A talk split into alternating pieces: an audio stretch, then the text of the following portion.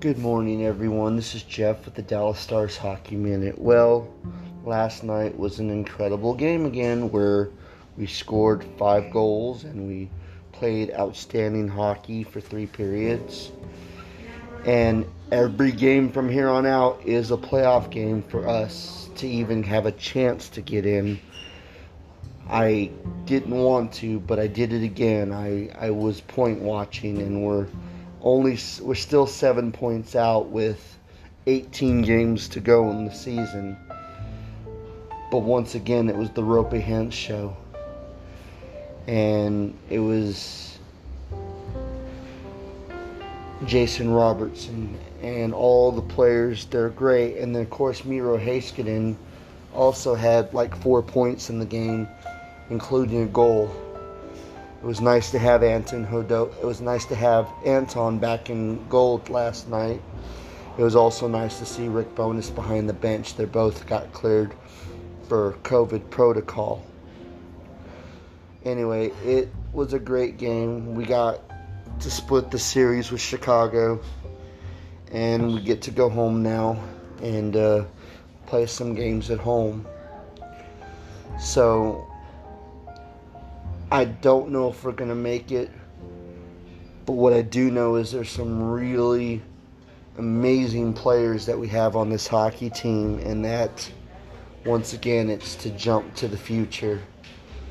The future of Dallas Stars hockey is very bright. So I guess tonight we take this win and we focus on what we can do. 7 points down. Nashville's got the 4th spot at the moment. We just got above Columbus because we actually have the tiebreaker on them. But we're right there. We're right on the cusp of having a chance. Now, let's see if we can get some consistency together, because it's amazing when a game like that happens, you start to have a little bit of hope again. And that's what's been sucking the moral